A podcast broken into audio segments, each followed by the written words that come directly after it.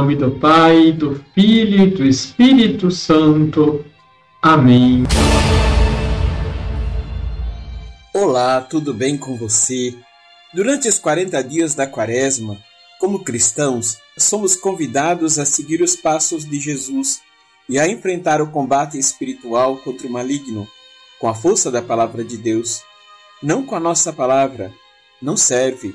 A palavra de Deus, ela tem a força para derrotar Satanás.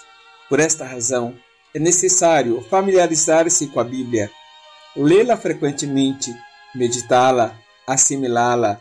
A Bíblia contém a palavra de Deus, que é sempre atual e eficaz. Alguém disse: o que aconteceria se tratássemos a Bíblia como tratamos o nosso celular? Se a trouxéssemos sempre conosco, ou pelo menos um pequeno evangelho de bolso? O que aconteceria? Papa Francisco, em março de 2017. Deixe o seu like, compartilhe. Liturgia, Liturgia diária. diária. O Evangelho de Mateus, capítulo 4, versículos de 1 a 11, nos apresenta as tentações de Jesus no deserto. Ele se relaciona com os temas quaresmais do jejum, penitência e reconciliação com Deus e entre nós.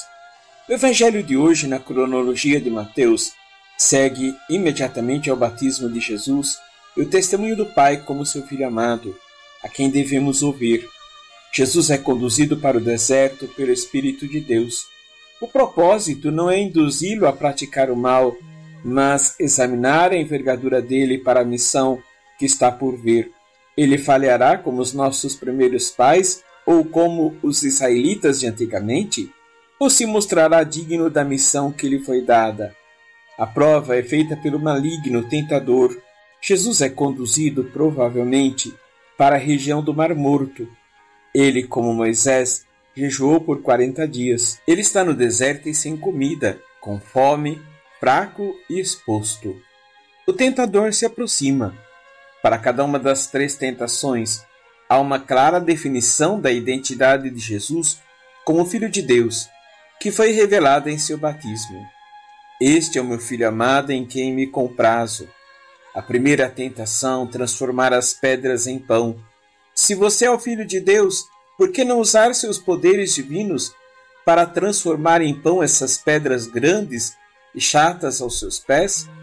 Por que não aproveitar esta oportunidade para mostrar que realmente você é o Filho de Deus?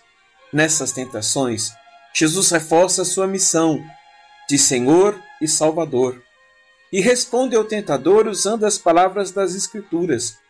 Não só de pão vive o homem, é a primeira resposta do Mestre.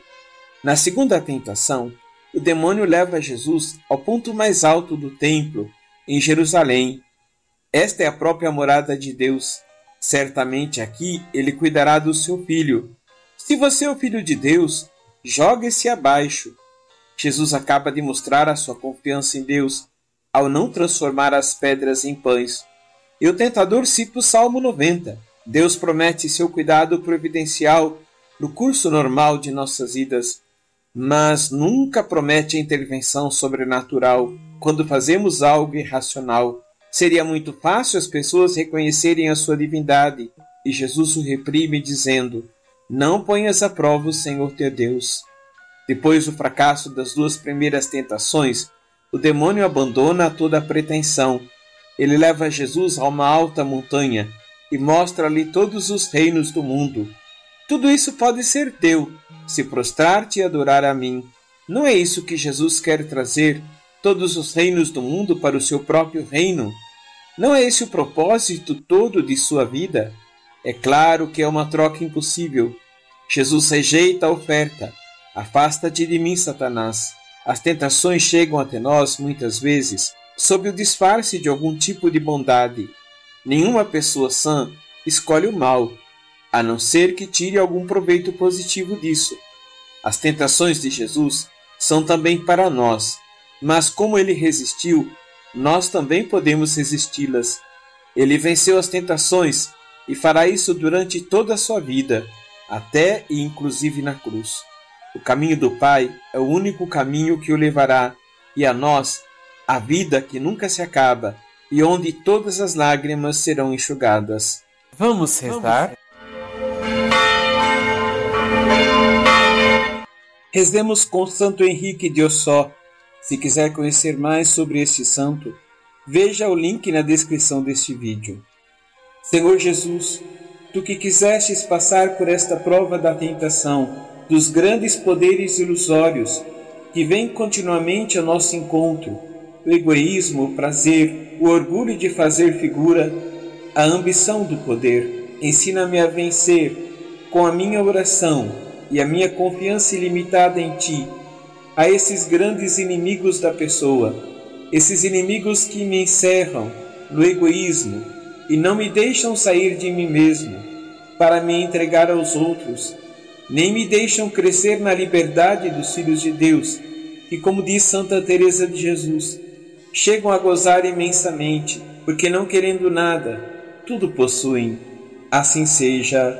Amém. Abençoe-vos o Deus Todo-Poderoso, Pai, Filho e Espírito Santo. Amém.